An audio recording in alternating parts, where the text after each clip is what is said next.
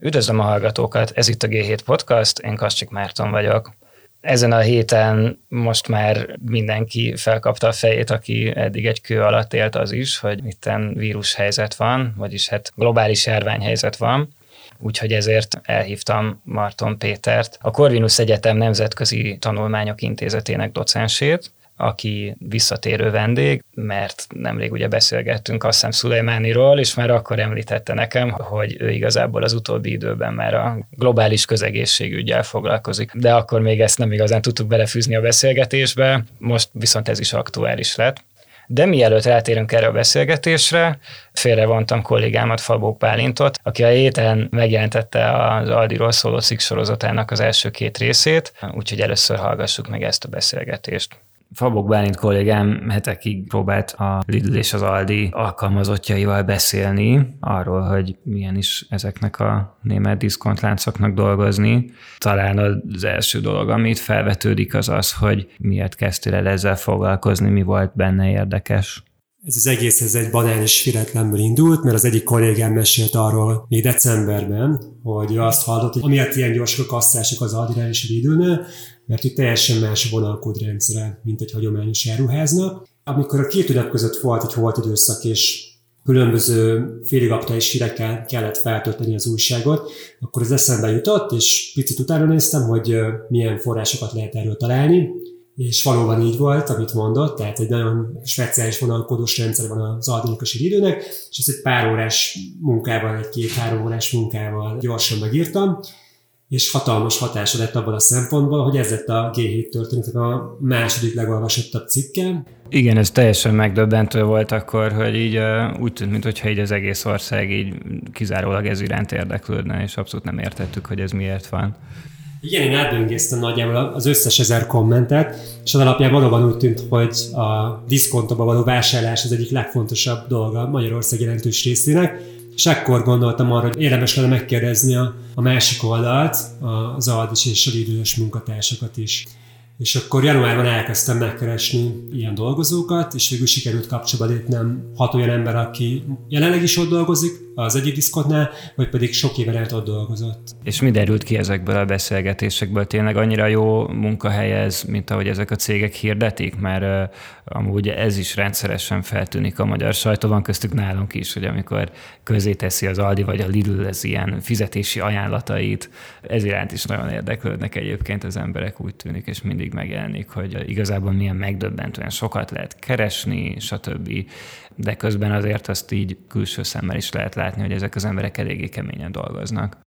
Azt is tudni kell, hogy én mindössze hat emberrel beszéltem, és ugye ők főleg olyanok voltak, akiknek nincsen jelentős veszteni valójuk, ugyanis a Lidl meg az nem igazán szereti, hogyha az emberek nyilatkoznak a sajtónak. Ez egyébként mennyire volt nehéz kapcsolatba lépni ezekkel az emberekkel? Közepesen volt nehéz, mert sokkal több embert meg kellett szólítanom azt, hogy szobáljon velem, mint mondjuk más korábbi cégnél.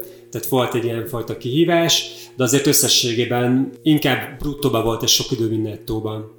Szóval én mindössze hat emberrel beszéltem, akiknek ugye kevesebb veszteni valója volt, mint azoknak, akik mondjuk szeretik a munkájukat és tíz éve ott dolgoznak, mert nyilván egy kockázata annak, hogyha velem szóbálnak, akkor annak lehet valami következni a cég részéről ez a hat ember, ez nyilván nem reprezentálja azt a tízezer embert, aki ennél a két diszkonnál dolgozik. Az ő elmondások alapján nagyjából nekem az a, az a kép alakult ki bennem, hogy ez a két cég ez viszonylag kultúrát, munkakörülményeket biztosít, pontosan vizet, kifizeti a túlórákat, és sok szempontból figyel a dolgozóira, és azt is kommunikálja feléjük, hogy ez egy kemény munka, ami a valóság, ugyanis amellett, hogy az átlagnál magasabb béreket kaphatnak ezeknél a cégeknél a dolgozók.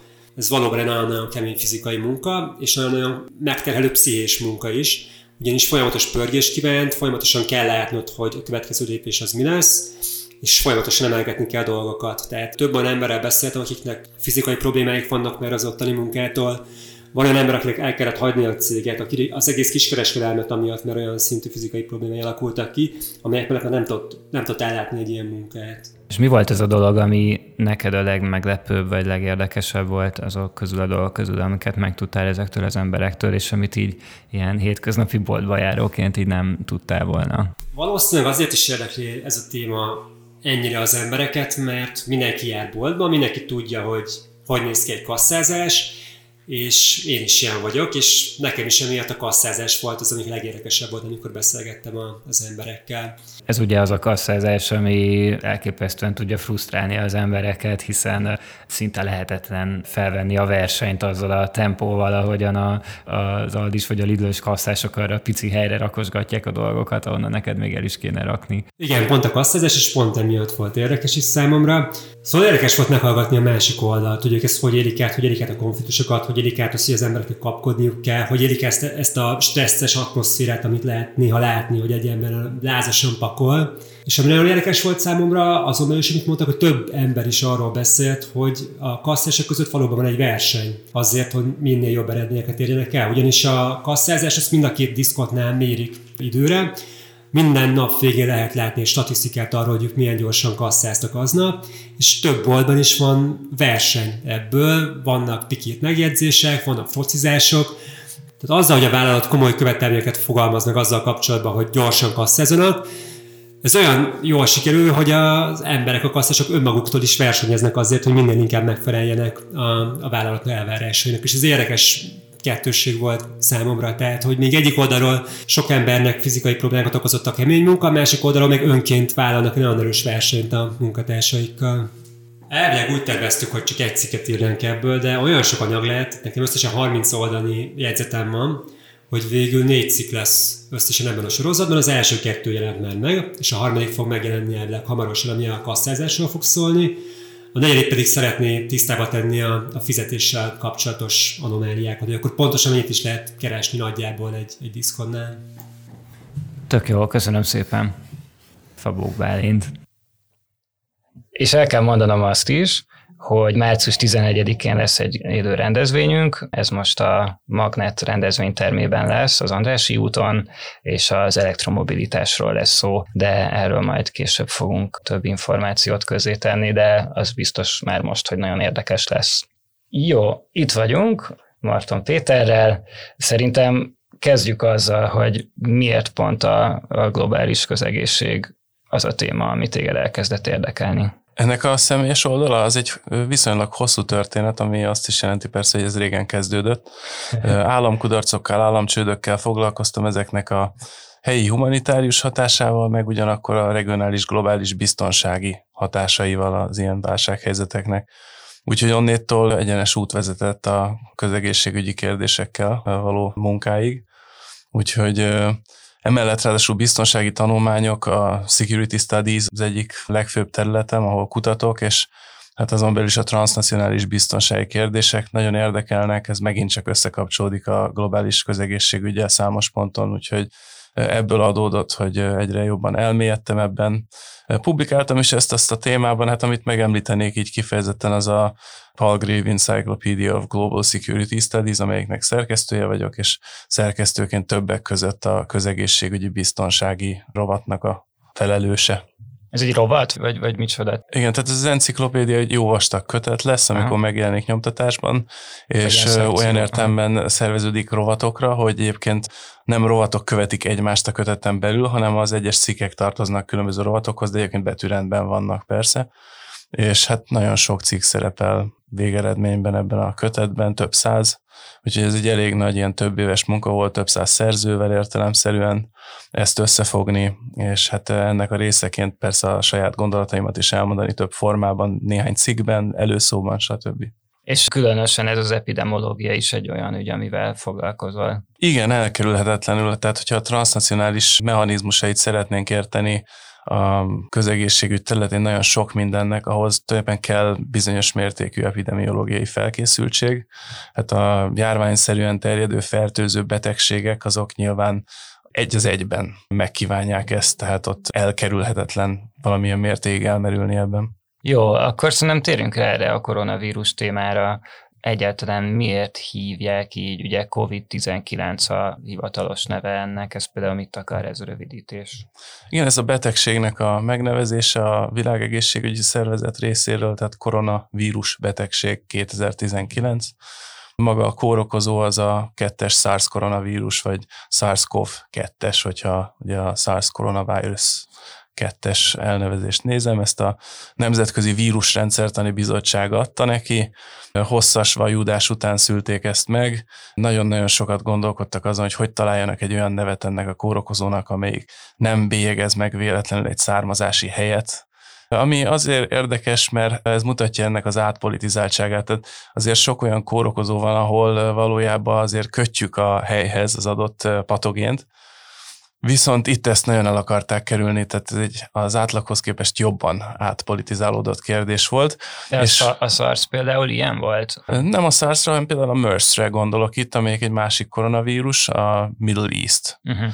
Respiratory szindróm koronavírusa, a MERS-CoV, és hát ott a származási hely ilyen értelemben meg van jelölve, itt ezt nyilván valamiért fokozottan el akarták kerülni, hát Kína annyira jelentős ország, nehogy ez szüljön problémát a Kínával folytatott együttműködést tekintve, hogy valaki valamilyen értelme Kínát bélyegzi meg. Példaként azt elmondanám, hogy Tájvan egyébként ugye nehezen tud együttműködni a világegészségügyi szervezettel úgy, hogy Kína nem támogatja ebben, mert a népköztársaság, ugye a Tájvánt, mint a kínai köztársaságot, és hát ezért a tájvániak közölték is, hogy ők már pedig ezt Wuhani vírusnak fogják nevezni, ami nyilván nem véletlen az ő részükre. Igen, igen, ez mindig felbukkan az ilyen nemzetközi kapcsolatok világában a, a tajvani kínai ellentét. Érdekes, hogy ide is beférkőzött. Igen, mert ez az a terület, ahol ennek igazából, hát ugye nem lenne szabad, hogy helye legyen, csak hát ezt könnyebb mondani, mint csinálni, és nem akarom ezzel a politika szereplőinek a kalkulációit így úgy mondjam, bagatelizálni, hogy amit ők mondanak, hogy ezt miért nem tehetik meg mondjuk kínai részről, hogy csak úgy belemenjenek ebbe. Én most nem akarom az ő szempontjukat így teljesen így elfogadhatatlannak nyilvánítani, de hát egy globális logikával gondolkodva én csak azt tudom mondani, hogy ilyen együtt nem működésnek nem lenne helye egy ilyen kérdés kontextusában, hiszen itt ha valakinél a betegség szét tud terjedni, tehát ennek nem adottak mondjuk az eszközök, hogy ennek az útjába álljon, akkor az nyilvánvalóan mindenkit nagyon rosszul érint. Tehát nézzük a Diamond Princess hajó esetét, ugye a japán hatóságok úgy gondolták, hogy maradjon ott mindenki a hajónak is dobozában a kabinjában, ott egymástól is akkor biztos megfelelően el vannak szigetelve, hát így gondolták eredetileg, és, és akkor ott nem csinálnak nagy bajt. Ha kihozzuk őket szárazföldre, ki tudja, mi történik. Hát aztán egy egyre többen fertőzöttek, vagy akár betegek lettek, és akkor hozni kellett őket a hajóról folyamatosan el. És hát úgy, úgy szétterjedt a fertőzés, hogy ebből egy sokkal nagyobb probléma keletkezett. Tehát nem lehet úgy csinálni, mint hogyha az, ami adott esetben valami fajta karanténszerű határon túl történik, az végül ne lehetne hatással rám, mert nagyon is tud hatással lenni. Aha, tehát a vírusok így nem ismernek országhatárt. Igen, őket nem ez érdekli. Ebből a szempontból, igen. Pedig látszik, hogy politikusok itt szeretnek ebben a képzeletvilágban lenni, hogy mint hogyha így fel lehetne tartóztatni őket a határon, vagy le lehetne zárni légmentesen, azt hiszem ezt mondta valamelyik amerikai, hogy légmentesen lezárták ezt az ügyet, és feltartóztatták, de hát ez igen, ez nem. Igen, hát ha mind elmennénk a nemzetközi űrállomásra egy kiadós bevásárlás után, és ott maradnánk jó sokáig, akkor persze légmentesen el lennénk választva, és tényleg kicsi a valószínűség lehetősége, hogy akkor elérne hozzánk ez a dolog, de hát azért a, a földbolygó léptékében gondolkodva az itteni viszonyok között ez azért igazából nem tud nagyon működni. Na jó, mielőtt rátérünk az egyes országok különböző döntéseire, engem azért érdekelne, hogy Ugye a laikus ember viszonylag ritkán foglalkozik járványokkal, most nyilván minden évben vissza az influenza, amit így jó elkerülni, meg vannak, akik be is oltatják magukat bölcs módon, de ugye nem olyan egyértelmű, hogy honnan lehet jó és megbízható információkat szerezni ebben a kérdésben. Tehát mik azok a, mik azok a megbízható források, ahol érdemes tájékozódni? Hát ugye vannak nagyon jó összegzések a hivatalos adatokról, amik elérhetők a Johns Hopkins Egyetemnek például, van egy ilyen összesítő honlapja. Ezt egyébként külön szeretem megjegyezni, mert én működtem is velük együtt, tehát tényleg higgyék el nekem, hogy ez Johns Hopkins, tehát nem John Hopkins, mert ezt sokan szeretik így mondani, de nem, tehát az Johns Hopkins és hát így lehet akkor megtalálni helyesen az interneten is egyébként, szóval ez az elérhetőségbe is segít. A COVID-19-ről meg lehet találni az összesítésüket, de van egy worldometers.info oldal is, az is csinál egy iszonyatosan jó összesítést. Néha az gyorsabb a Johns Hopkins összesítésénél, tehát real-time-ban, valós időben gyorsabban jelennek meg ott az új esetekről, új halálesetekről akár az adatok. A, szerepel az, hogy a, a súlyosan betegek aránya hogyan változik, tehát nagyon-nagyon sok mhm. információt lehet onnét szerezni. A WHO az elég gyors ebben a témában, mert azt hiszem ők is kiadnak néha ezt-azt. Hogyne, hát nagyon sokan részt vesznek ebben, alapvetően mindenki ugyanazokat a hivatalos adatokat használja, tehát a Johns Hopkins is támaszkodik a WHO-ra értelemszerűen, uh-huh vagy például van a NATO-hoz kapcsolódóan egy ilyen katonai egészségügyi kiválósági központ, például ők is csinálnak ilyen összesítéseket. Szóval nagyon sok releváns intézmény szereplő van, aki foglalkozik a helyzetnek az áttekintésével. Most már a Nemzeti Népegészségügyi Központnál érdemes nézni ezeket a tájékoztatókat magyar nyelven meg lehet mhm, mhm. kapni rendszeresen frissítve, táblázatszerűen összefoglalva dolgok, szóval ott is érdemes keresgélni. Hát a Nemzeti Népegészségügyi Központot mindenképpen melyük ki hallgatóknak talán fokozottan hasznos lehet, de ha valaki angol nyelven is jól tájékozódik, akkor az amerikai CDC, a Centers for Disease Control and Prevention, illetve annak az európai megfelelője az ECDC, és véletlenül sem ACDC, tehát ugye ezek ugye mind számítanak ezen a téren. Aha, jó, de ugye ezek nagyon nagy, ezek főleg az egyes országok hatóságaira támaszkodnak, ugye nem, nem tud senki függetlenül információt szerezni ezekben a dolgokban. És hát elég sok kritika elhangzott az a kapcsolatban, hogy a kínaiak ugye hogyan teszik közé az adataikat, tehát erről nagyon sok kritika érte őket, meg sok probléma is napvilágra került, de azért az is érdekes volt, hogy a sokkal transzparensebb, meg fejlettebb egészségügyi rendelkező Dél-Koreában is ugye egyik napról a másikra valamikor így 30%-kal emelkedett a megbetegedések száma, és hát ez talán arra utal, hogy van itt valami probléma azzal, hogy hogyan tesztelnek, nem? Na, tehát hogy igazából mennyire széles körben érhetőek el ezek a tesztek, és, és használják ezeket a megfelelő mhm. mértékben. Mert ugye, hogyha nem, az azt jelenti, hogy lehet, hogy sokkal több a megbetegedés itt, csak igazából nem tudunk róla. Ú, ez egy nagyon-nagyon komplex kérdés, körülbelül ezer eleme van. Megpróbálok annyit elmondani, amennyi hirtelen eszembe jut. Először is, amikor már ilyen léptéknél tart egy járvány, mint most, akkor sajnos egy, egy fontos hasonlatot el kell mondanom ezzel kapcsolatban, akkor az adatok kicsit olyanok, mint a csillagfény. Tehát, hogy nézzük így az éjszakai jégen, és nagyon szép, de valójában az a múltat közvetíti felénk, és a csillaggal közben sok minden történhetett.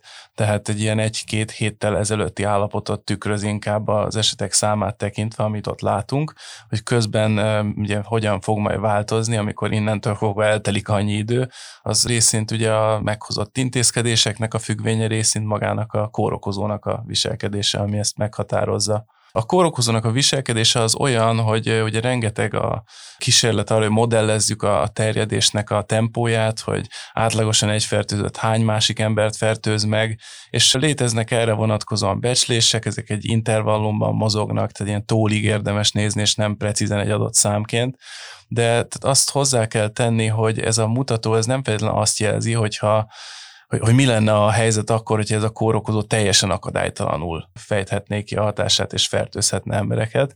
És valószínű, hogy arról egy pontosabb képet kapunk az ilyen esetekben, amikor így látványosan elszaladnak a számok egy-egy ponton, akár a Diamond Princess hajón, vagy Dél-Koreában a járványnak a kezdeti szakaszában, vagy akár most Észak-Olaszországban. Valószínűleg elég könnyen átadható cseppfertőzés útján terjed, vannak spekulációk arról, hogy esetleg aeroszolizálódhat-e, és akkor még messzebbre juthat a levegőben, még könnyebben fertőzhet meg másokat, de jelenállás szerint cseppfertőzéssel számolunk, és sajnos emellett is nagyon könnyen átadhatónak tűnik. Megfelelően szoros kontakt, vagy megfelelően hatékony indirekt kontakt esetén, és ezért tud ilyen gyorsan nőni adott esetben valahol a járvány, ahol hát készületlenül éri a, a helyi szerveket adott esetben, mert amíg valami nem történik, addig ugye nehéz teljesen készenlétben állni, még ha az igyekezet meg is van.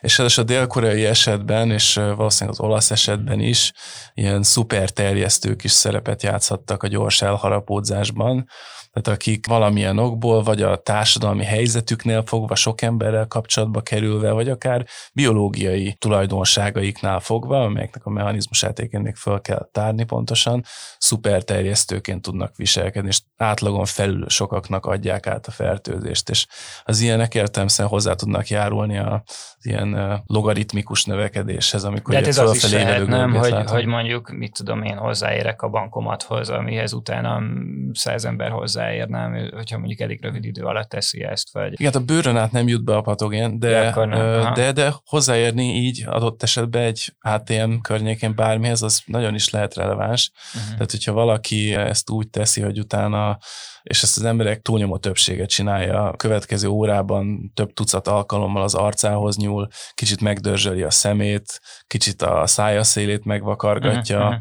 Uh-huh, uh-huh. Nem akarok rosszat feltételezni senkiről, de mondjuk kicsit az orrát is belülről az ujjaival tisztítja, akkor hát igen, tehát ezzel be lehet dolgozni a felszedett patogént. Uh-huh. Igen, hát ugye jelenállás szerint egy ilyen polimeráz láncreakciós laboratóriumi teszt van, ahol a vírusnak az RNS-ét próbálják ugye kimutatni, és hát úgy áll a helyzet, hogy azért ez tud fals negatívot produkálni, ezzel mindenki tisztában is van, ezért jellemzően én azt látom gyakorlatként az utóbbi időben, hogy ahol nagyon ugye, fontos megállapítani, hogy mi a helyzet, ott többszöri tesztre kerül sor. Tehát nem, nem nyugszanak meg feltétlenül egy eredmény kapcsán, és hát ezzel próbálnak biztosra menni, mert hát nagyon fontos ugye kiszűrni a, az embereket, mert ha mindenki nagyon sok embernek adja tovább, ha egy, egy terjedési láncolatot hagyunk elmenni, akkor értem nő a, a járvány. De ez amúgy le kell gyártani külön eszközöket, igen. Vagy uh, igen, és ez hogy lehetséges egyáltalán, mert végül is van most 7 milliárd potenciális szélpont, meg nem tudom hány millió orvos a világon, biztos te igen, tudod. Igen, mindenki uh, próbálja a lépést tartani, tehát ugye az nagyon fontos, hogy viszonylag korán meg lett osztva a vírusnak a genomja, és ez alapján el lehetett kezdeni ugye a tesztkiteket csinálni de hogy ezek kellő számban álljanak rendelkezésre, ez valóban egy kihívás kapacitások szempontjából, hát hogy más nem mondjak, még az Egyesült Államoknak is. Tehát ugye az amerikaiak ráadásul ugye mindig proaktívak igyekeznek lenni a nemzetközi segítségnyújtásban is. Itt egyébként ez teljesen jól felfogott saját érdekből is következik egy ilyen kérdés kapcsán értelemszerűen, és vagy 30 országnak szállítottak ők a teszteléshez eszközöket, és aztán sajnos arra jöttek rá, ugye amikor a laboratóriumok tesztelték ezeket, hogy sajnos lehetnek problémák vele, ezért gyakorlatilag vissza kellett hívni egy részüket, és hát gyakorlatilag egy újabb kör zajlik most, hogy le legyen szállítva megfelelő mennyiségben a teszteléshez eszköz. Például az Egyesült Államok szerte is laboratóriumok számára, meg hát nyilván az olyan országokba, ahová ők szállítottak korábban, hogy oda megbízhatóbb eszközök kerüljenek. Mindenki alapvetően, aki megfelelő fejlettséggel, erőforrásokkal rendelkezik ehhez, az elkezdte gyorsan a genom ismeretében fejleszteni a maga tesztjét, uh-huh. és hát ezeket használják világszerte, nem teljesen standardizált a dolog, de alapvetően tud működni, csak tényleg szem előtt kell tartani, hogy többszöri tesztre szükség lehet, illetve nagyon fontos, például a politikusok számára fontos, hogy ne sürgessék ezeket a dolgokat. Tehát van ez a tévképzet, hogy ez egy ilyen gyors teszt, de azt nem úgy kell elképzelni, hogy korbáccsal ütlegeljük közben szerencsétlen kutatót, aki ezzel ugye foglalkozik, hanem akkor nem lesz jobb az igen, hagyni kell neki igen, időt, de... hogy végig gondolhasson lépésről lépésre, hogy megbízható legyen az eredmény. Mennyire nehézkes a használata ennek a tesztnek? Arról írnak a sajtóban, hogy ugye ott ilyen hőmérőkkel nézik a reptéren érkező embereket, meg ilyesmi, ami egy ilyen jó vizuális szűrő arra, hogy kinek van láza, de hát ugye vannak emberek, akik állítólag a vírus tud úgy is terjedni, hogy még nincsenek tünetei, illetve ugye az, hogy valaki lázas, ez még nem jelenti azt, hogy elkapta a koronavírus nyilvánvalóan, tehát hogy ez egy ilyen gyorsan és könnyen kivitelezhető teszt. Hát gyorsan, könnyen semmiképp, hmm. tehát ez tényleg gondos munkát igényel, és jelenállás szerint a világ legtöbb országában be kell küldeni valami központi helyre, Aha, néhány erre szakosodott laboratóriumba. Uh-huh. Igen, a szingapúri hatóságok, akik egyébként az utóbbi napokban úgy tűnik, hogy nagyon sikeresen birkóznak a járvány kihívásával, hangsúlyozták egy összefoglalójukban, hogy nagyon fontos a járvány jövőbeni kezelése szempontjából, hogy ne csak ilyen központi kapacitások álljanak rendelkezésre, hanem minél több helyen, kórházakban, akár helyben el lehessen végezni tesztet. Nyilvánvalóan ez egy kritikus kérdés. Egyébként a diagnosztizáláshoz még annyi adalékul, az nagyon fontos, mert ez a kínai adatok értékelésénél egy alapvető szempont, hogy többszöri variálásra került sor a diagnosztikai követelményekkel kapcsolatban, és miközben voltak olyan betegek, akiknél a melkasi CT egyetemen kimutatta azokat az elváltozásokat, ezeket az üvegörlemény homályfoltokat, amik tipikus kísérőjelenségei ennek a betegségnek, meg egyéb abnormalitásokat, tehát jól sejthető, hogy egy ilyen járvány közegében ők mondjuk nem mástól voltak fertőzöttek, akár még az is lehet, hogy volt negatív influenza tesztjük, ezzel együtt, amíg nem született egy pozitív eredmény PCR-teszt révén, addig őket semmiképp nem számolták esetként. És akkor február 12-én hoztak egy döntést, és egy bő egy hétig számolták azokat az eseteket is, amelyeket melkasi CT alapján azonosítottak, tehát úgymond ilyen könnyített feltételek alapján is elfogadtak esetnek, és hát ezzel produkálták azt a látványos ugrást az adatokban, amikre akkor sokan fölkapták a fejüket, Viszont relativizálnám a dolog jelentőségét, mert Kínában ugye az történt, hogy a járvány egy ilyen felderítetlen módon terjedt szét a kezdet-kezdetén. Ugye ebbe a hatóságoknak helyben ott Hubei tartományban elég nagy szerepe volt, és hát annyira szétterjedt, hogy a helyi egészségügyi rendszert teljesen túlterhelte. És ebben a helyzetben emberek nem jutottak be a kórházba, akár viszonylag súlyos betegség esetén sem, mert nem volt ott hely, tehát egyszerűen nem, nem jutottak be, nem került sor a tesztelésükre, az enyhébb tünetekkel jelentkezőket végképp kénytelenek voltak automatikusan hazaküldeni, hogy ők véletlenül se terheljék a kórházat, ahol ráadásul meg tudnak fertőzni, esetleg nem fertőzötteket, hanem menjenek haza, és hát ha súlyosbodik az állapotuk, akkor jelentkezzenek. És ez vezet oda, hogy azzal a feltételezéssel együtt, ami hát azért nagyjából biztosan kijelenthető, hogy vannak aszimptomatikus hordozók, van dokumentált eset egyébként ilyen teljesen aszimptomatikus lefolyásról is, hogy hát az arányok alapján ez valószínűleg úgy néz ki, hogy a kínai járvány a hivatalos számok által jelzethez képest, tehát finoman fogalmazva, vannak a többszöröse. Uh-huh. Akkor mielőtt belemegyünk abba, hogy, hogy melyik ország hogyan reagál erre, arról kérlek mondj valamit, hogy milyen számokkal lehet jellemezni ezt a vírust. Tehát ugye van ez a mortalitás, hogy az emberek hány százaléka hal meg jellemzően, aki megkapta, és van egy ilyen terjedési mutató is, vagy terjedési uh-huh. gyorsasági mutató, és ez hogyan áll ennél a vírusnál, illetve a többi ilyen globális járvány, amit látunk mondjuk az utóbbi néhány évtizedben, ahhoz képest így hol lehetne ezt elhelyezni. Igen, ez ö, olyasmi, amit ugye már többen szóba hoztunk, tehát, hogy ö, van ez az R0, R-Note angolul, amelyik ugye azt próbálja megadni nekünk, hogy egy fertőzött átlagosan hány embernek passzolja tovább a, a labdát és hát ennek van egy ilyen effektív változata is, tehát hogy mi az, ami a valóságban változó körülmények között éppen meg tud ebből valósulni. Több vagy kevesebb, hát milyen több nem nagyon, tehát kevesebb lehet ennél inkább az effektív. Tehát ez mondjuk így az időjárási körülményekkel tud változni? Sok, vagy, sok vagy minden befolyásolhatja. Vagy, tehát... hogy, vagy hogy milyen országban, milyen kultúrában mennyit érintkeznek az emberek egymással, ilyesmi? Az intézményrendszer működése hmm. például, az nagyon fontos változó, ezzel a vírussal kapcsolatban hát ez egy kritikus kérdés lesz, hogy a, a klíma, illetve hát az időjárás, a hőmérséklet változása hogyan befolyásolja. Szingapurban viszonylag meleg van már most is, tehát ilyen 28-30 fok körül volt, mikor utoljára néztem ott az időjárást, és azért tudott ott terjedni. De az, az is igaz, hogy hát soha nem szabad ezekből az adatokból jelenállás szerint igazából, ami van, így kiindulni, de de egy ilyen nagyon-nagyon előzetes jelleggel megfogalmazott ítéletben úgy tűnhet, hogy Szingapurban úgy kezelik a helyzetet megfelelően, vagy sikeresebben kezelik, lehet, hogy csak szerencséjük van, nem tudjuk, és hogy talán ott kevésbé volt egyelőre halálos ez a járvány, és lehet, hogy ennek van valami köze a klímához. Nyilván a közel-keleten is nagyon érdekes lesz megfigyelni a viselkedését a kórokozónak, azokban az országokban sem skandináv időjárása jellemző.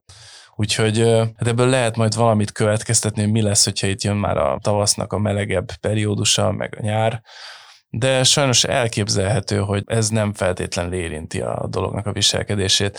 Elképzelhető, hogy igen, és akkor mondjuk kicsit láthatatlanabbá teszi a terjedést, és egy nagyon-nagyon optimista forgatókönyvben az is elképzelhető, hogy éppenséggel akár kiég ez a járvány, de azért ez egy nagyon-nagyon optimista forgatókönyv jelenállás szerint. Na jó, de mennyi ez az R0, és mit jelent ez?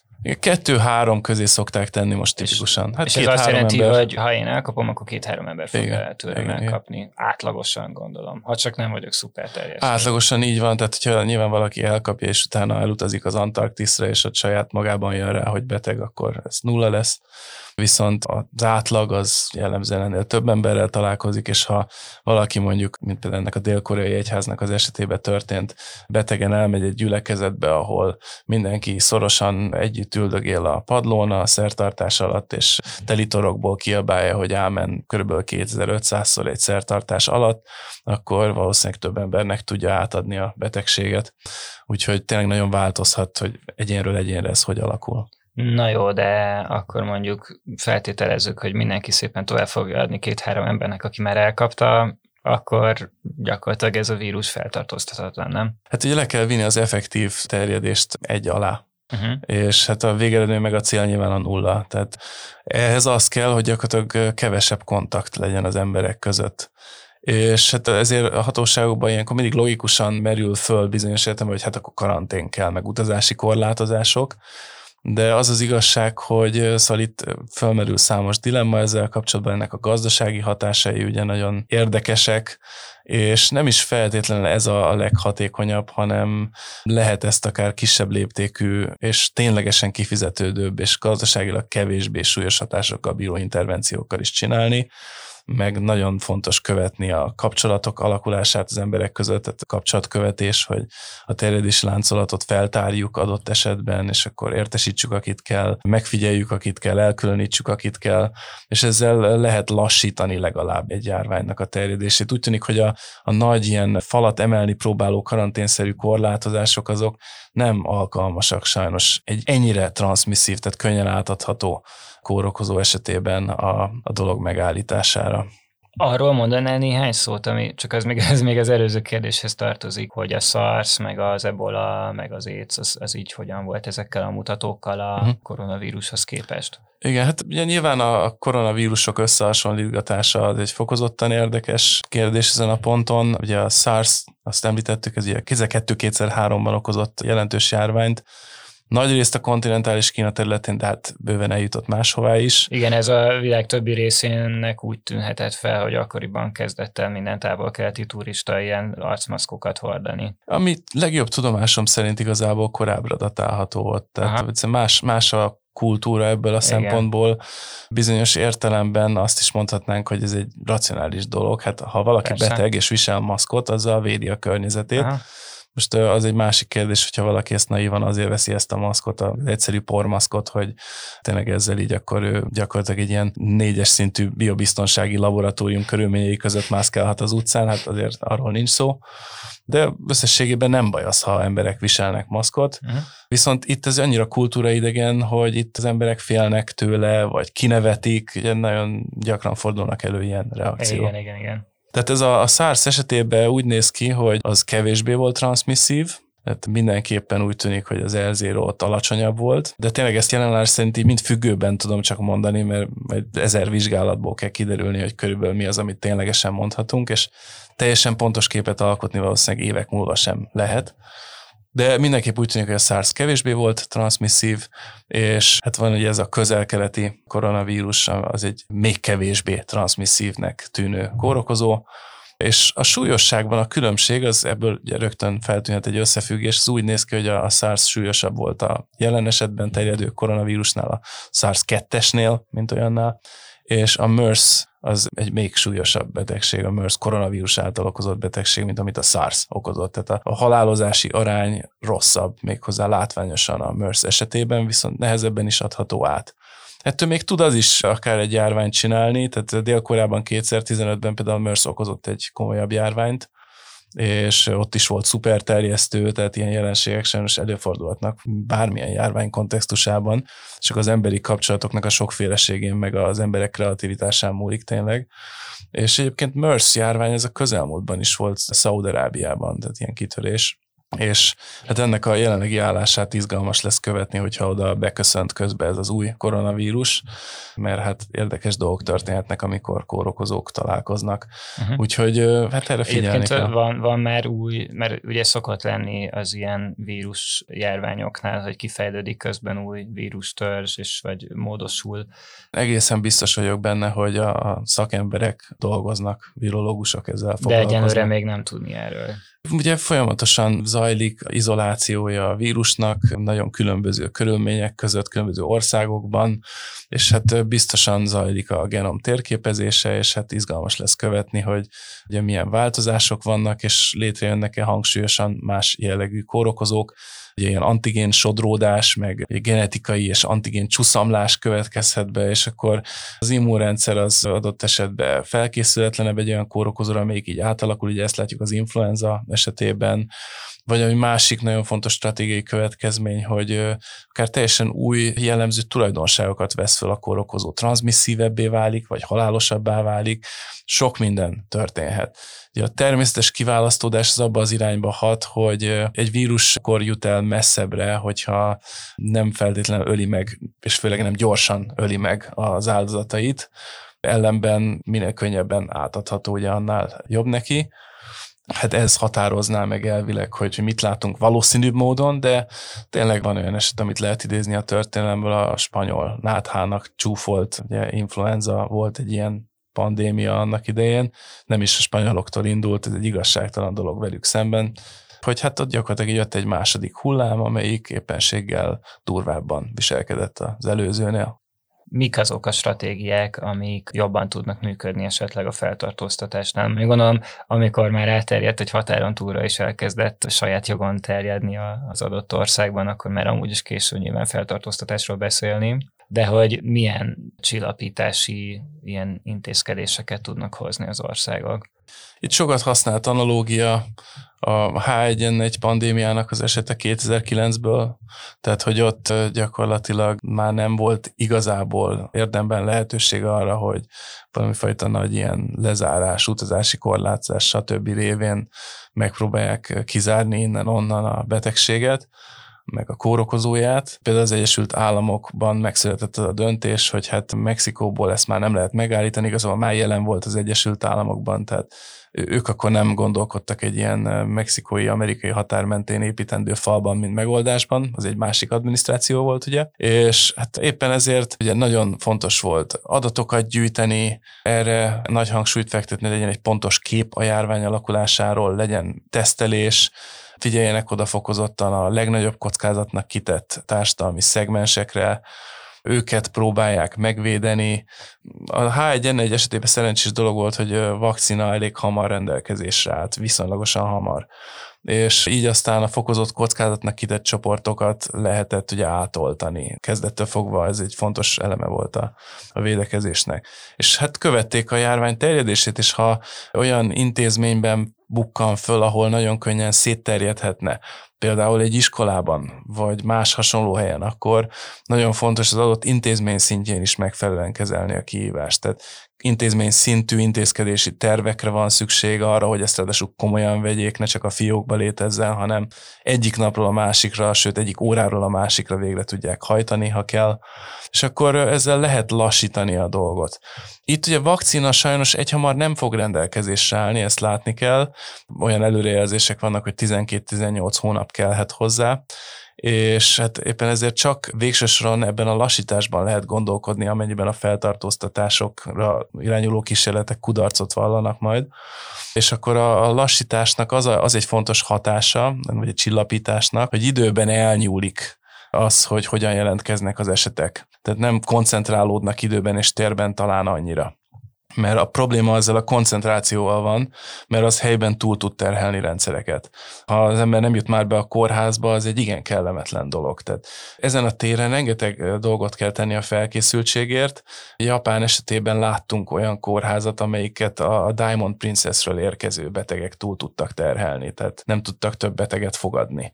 És ezt kell elkerülni, hogy lehetőség szerint erre ne kerüljön sor, illetve álljanak rendelkezésre olyan kapacitások, amelyek a megnövekedett terhelést legalább ideiglenesen viselni tudják megfelelő feltételek mellett. Ha nézi valaki a magyar kormányzatnak az akciótervét ezzel a helyzettel kapcsolatban, abban is szerepel utalás erre, és hát nyilván ez egy fontos elem lesz, amire oda kell figyelni, hogy legyenek ilyen kapacitások, amennyiben itt jelentkezne ez a probléma. Aha, azt hiszem nagyon érdekes lesz ebből a szempontból, hogy melyik országnak az egészségügyi rendszere hogyan fog vizsgázni ennek a járványhelyzetnek a kezelésében, nem? Tehát két tök érdekes véglet mondjuk az Egyesült Államok meg Magyarország. Ugye az Egyesült Államokban iszonyatosan sok pénz van az egészségügyben, de rengeteg embernek nincsen biztosítása, viszont akinek megvan, az meg elég jó ellátást kap. A másik oldalon ott van Magyarország, ahol ugye iszonyatosan kevés a pénz, viszont ahhoz képest ez így viszonylag egyenlően van elosztva az a, hát olyan, amilyen minőségű ellátás, de egy ilyen alapellátás azért mégiscsak van. Hát kiváló szakemberek dolgoznak a magyar egészségügyi rendszerben, tehát abból a pénzből, ami jut meg olyan intézményi feltételek mellett, ahogy, amit produkálnak, az tényleg alapvetően nagyon magas színvonal azt látni kell, hogy a terhek eloszlásában azért szerepet kap, hogy az embernek azért sok minden zsebből kell fizetni adott Persze. esetben. Igen, Tehát igen. Az, az itt ugye a hivatalos számításban is megjelenik, mint egészségügyi kiadás, amit az emberek egyébként a zsebükből fizetnek. Na igen, igen, bizonyos ellátásoknál, de például pont egy ilyen járványügyi védekezésnél igazából az a kérdés, hogy egy milyen típusú rendszer lenne a legideálisabb és legfelkészültebb, ami a legtöbb embert el tud látni. Itt nem is az általános rendszer a kérdés, mert abban ugye nehezebb beleszólni, mert ez egész társadalmak értékrendjén alapul, hogy ugye mit tartanak elfogadhatónak, meg jónak ebből a szempontból. Az biztos, hogy járvány idején nem tartható, hogy mondjuk akár a túlnyomó részét a költségeknek az egyénekre terheljük, hiszen egy alapvető közérdek van a helyzet kezelésében, és hát az amerikai példa az nagyon jó ilyen szempontból, hogy előkerül, és egyébként a kínait is lehet említeni. Mind a két egészségügyi rendszer ilyen kicsit darwinista jellegű, tehát tényleg nem lehet szebben leírni, tehát aki tud fizetni, annak lesz lehetősége inkább életben maradni, és a kínai eset talán még egyébként szudarabb, mint az amerikai ilyen szempontból az egyén szemszögéből. Úgyhogy ott kritikus jelentősége volt, hogy január 22-től a kínai állam az átvállalta az emberektől a költségek viselését a megbetegedések kezelésében. Ez már volt, aki nem segített, egy ilyen egészen elborzasztó történetet szedtem össze, ugye, hogy figyelem a globális sajtót intenzíven. Volt egy terhes asszony, akinek a kezelésére a családja kölcsönöket felvéve mindenhonnan 39 ezer dollárnak megfelelő összeget költött el, és meghalt január 21-éről 22-ére, tehát pont azelőtt, hogy a kínai állam átvállalta volna a költségeket, többek között azért, mert a kezelés egy jelentős részét nem lehetett folytatni a fedezet hiánya miatt az esetében. Tehát talán még lett is volna esélye, hogyha valaki fizeti ezt neki. Az Egyesült Államokból meg olyan esetet tudok idézni, a pont a napokban egy Miami újságban jelent meg egy ottani eset, hogy kínai út után hazatérő ember aggódott a tünetei miatt, ilyen megfázásszerű, sőt, kicsit már erősebbnek tűnő tüneteket érzékelt, és akkor okos módon egyébként azt mondta, hogy akkor elmegyek egy kórházba, és influenza tesztet csináltatok, amit kifizetek, mert hát az csak nem lesz akkora érvágás, és ki is jött, hogy pozitív tesztel kiderült, hogy egy influenzája van, és akkor hazament gyógyulni, gondolta, hogy ezzel megoldódott az ügy, és kapott valami 3200 valahány dolláros számlát erről a kis kórházi látogatásról. Szóval ilyen körülmények között tényleg hogy lehet a maximális elővigyázatosságot elvárni az emberektől, hogy lehet megvédeni uh-huh. a nem fertőzötteket a fertőzöttektől. Tehát muszáj. Hát igen, mert a járványnál pont az a lényeg, hogy mindenki kezelve legyen valamilyen igen. szinten. Igen. Te... Csak Kínáról mm. még annyit, ez tényleg ez, hogy lássuk a helyzetet, hogy miért harapózhatott el ennyire ez a dolog. Tehát ott nagyon sokan, akik betegek el sem mennének megpróbálni kezelést kapni, hát ilyen költségekbe vernék magukat adott esetben. Ugye január 22-e előtti periódusban, pont amikor a járvány igazán futótűzként szétterjedt Wuhanban, meg Hubei tartományban, és hát Kínában a, a, a szegény háztartásoknak valami 40%-a van eladósodva részben éppen egészségügyi kiadások miatt. Tehát a szegénységnek egy fontos forrása, illetve súlyosbító tényezője ez a dolog egyszerre. Kínában rengeteg a vándormunkás, akiknek végképp nehéz hozzáférni az ellátáshoz, már csak azért is, mert ugye mozognak különböző helyek között, és a tetejében köztük ugye sokan vannak szegények, és hát ezeknek az embereknek a kezelése egy ilyen rendszerben, ahol mondjuk adott esetben mindenkire rá van hárítva a teher egésze, borzasztóan nehéz, úgyhogy hát annak nagy jelentősége volt tényleg, hogy 22-én a kínai állam váltott ebben a tekintetben. Igen, ugye Kínában is egészen elképesztően gazdasági statisztikákat lehet most látni, hogy tudom én, most volt egy ilyen, hogy az új autóértékesítések gyakorlatilag így eltűntek januárban, meg februárban, és hát ez, ez más országoknál is előjön ugye ez a dilemma, amiről te is írtál már külön egy cikket, hogy azt mindenkinek meg kell fontolnia, hogy van egy trade-off a között, hogy mennyire drámai intézkedéseket vezetek be, mennyire hagyom, hogy leálljon az egész gazdaság, illetve mennyire koncentrálok arra, hogy azért valamennyire működhessen tovább a, a dolog. Igen, és, igen. és itt van, van-e között egy átváltás? És ezt, csökkenteni és ezt... a kontaktokat az emberek között, megvédeni a gazdaságnak a növekedését, hát hogy ez igen, tehát nem a növekedés legalább ne omoljon össze. És, ez, és... És, ez, és ezt nagyon nehéz megtalálni, nem ezt a, ezt a pontot, ahol ez egyensúlyban van, jó mondjuk én például nagyon jól tudok otthonról dolgozni, meg egy csomó mindenki más is, aki ilyen szolgáltató szektorban van, de nem tudom, hát mondjuk az erőműveket nem lehet otthonról üzemeltetni, stb. Tehát igen, ezt, ezt így mi, mi az, ami, ami szerintem a legfontosabb, amit így a politikusoknak ebben így követnie kell, meg milyen válaszokat adnak erre. Ez egy borzasztóan nehéz kihívás. Szóval ezért érdemes egy kórokozót tényleg egy komplex rendszerként tanulmányozni, és nem csak úgy tekinteni rá, mint egy mikroorganizmusra maga kis öntudatlan paramétereivel, Szóval itt gyakorlatilag az a veszélyes ezzel az új koronavírussal kapcsolatban, hogy elég halálos ahhoz, hogy aggódjunk miatta, tehát azért az influenzával történő összehasonlítások azok nem egészen állják meg a helyüket, még ha nem is arról van szó, hogy nagyon durva nagyságrendekkel súlyosabb kórokozóról lenne szó, de hát lehet akár tényleg 20-szor halálosabb is az influenzán, a szezonális influenzánál kifejezetten. Ez fontos hangsúlyozni de ahhoz meg, hogy mondjam, nem elég halálos, hogy indokoltá tegye azokat az egészen ilyen drákói korlátozó intézkedéseket, amikkel így a járványnak egyelőre nevezzük ezt így járvány kezdeti szakaszának szerintem, amit most látunk, amivel mondjuk akár Észak-Olaszországban is próbálkoznak, meg ilyen karantének voltak Vietnámban, Kínában, sokfelé, ahol tényleg leállítják az életet gyakorlatilag, hogy tényleg megpróbálják teljesen véget vetni a járványnak.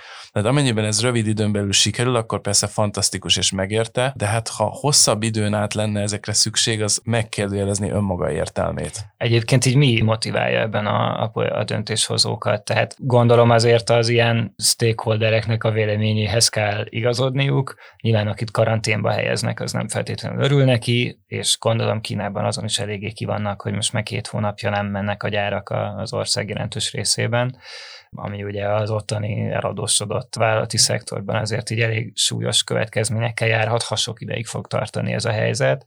De gondolom a másik oldalon attól is félnek, hogyha meg elszabadul egy ilyen járvány, akkor utólag felelőssé fogják tenni őket, vagy nem tudom, milyen más szempontjaik vannak még ebben.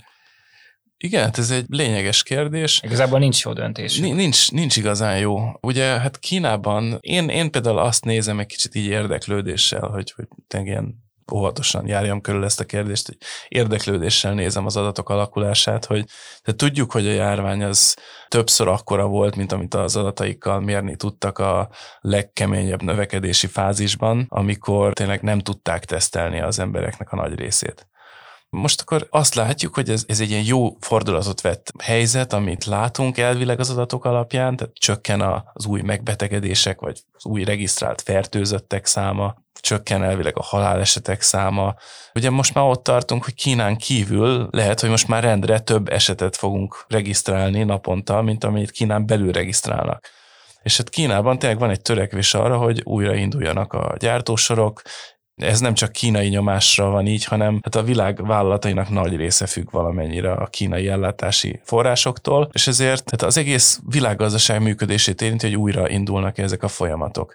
Viszont mi van akkor, hogyha az adatok nem pontos képet adnak számunkra? Mi van akkor, ha a látszólag lecsengőben lévő járvány mellett azt látjuk, hogy mit tudom, már csak száz új esetet regisztrálnak egy nap, és közben valójában van ezer és akkor újraindítják a folyamatokat, és újra el tud harapózni adott esetben a járványot helyben. És akkor visszatérünk ugye a korábbi helyzethez, csak úgy, hogy már senki nem hisz senkinek az adatokat uh-huh. illetően, tehát van egy elég komoly kockázat ebben, de hát közben az is látszik, hogy milyen ellátási zavarok vannak, és ez hány munkahelyet fenyeget már jelenállás szerint, hogy nem jönnek az alkatrészek, nem lehet összerakni a dolgokat, a végtermékeket, És Aztán hát, időteme máshol sem, tehát igen, igen. Ez, ez elég nagy probléma lehet. Nem tudom, ami bennem most még felmerült, az az, hogy hogyan normalizálódik egy betegség, mert én azért egy kicsit hisztérikusnak látom a reakciót most, tehát az, hogy megrohanják az emberek a boltokat, hogy lisztet meg sót vegyenek a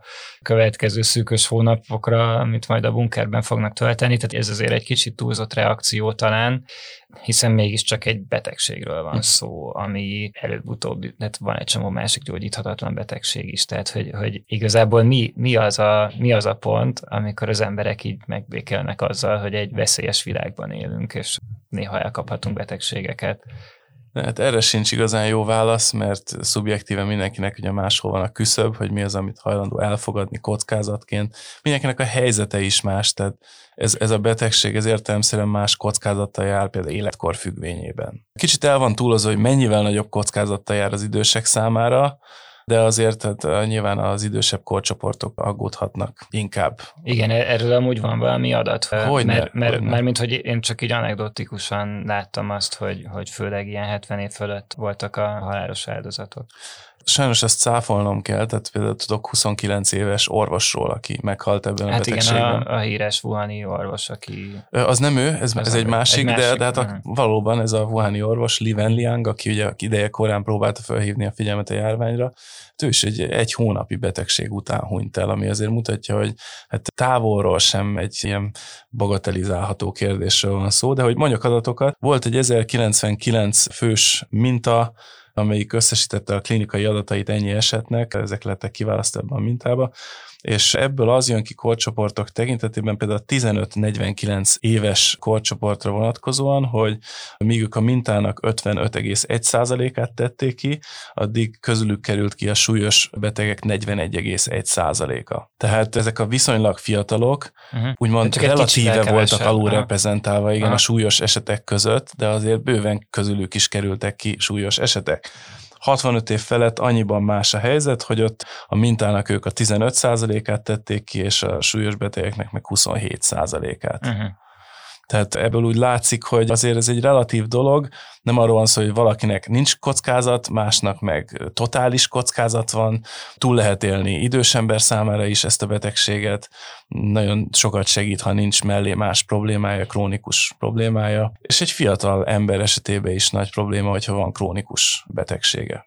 Uh-huh. Persze azt tartsuk szem előtt, hogy tényleg, ha már itt korábban említetted az ebolát, hogy, uh-huh. hogy persze, hát ez, ez távol van attól, amit az ebola esetében látunk. Annak mennyi volt a mortalitása? Mindig intervallumban érdemes gondolkodni erről, ugye más ország, más intézményrendszer, más klíma, uh-huh. más egészségi állapotú populáció, tehát mindig máshogy alakul ez valójában, és hát váltakozik, tehát volt egészen magas halálozási aránya járó ebola járvány, és 90% meg ilyenek. A jelenleg zajló nagy ebola járvány Kongóban, amelyik a másik nagy nemzetközi közegészségügyi válsághelyzet, igazából már régebb óta jóval itt most 66%-os a halálozási arány például. Uh-huh. Szóval nem, nem, nem kell így összehasonlítgatni ezeket a dolgokat. Lehet tényleg olyat mondani, hogy hát ez az új koronavírus ez nem sokkal rosszabb a szezonális influenzánál, amennyiben a másik oldalon az ebolát teszem oda az összehasonlításra, mert annál tényleg sokkal jobb de hát azért arról nincs szó, hogy szinte keresnénk a szabadidő eltöltéseként, hogy gyorsan elkaphassuk, tehát ez nem lenne bölcs gondolat. Szóval tényleg valahogy a helyén kell kezelni a dolgokat.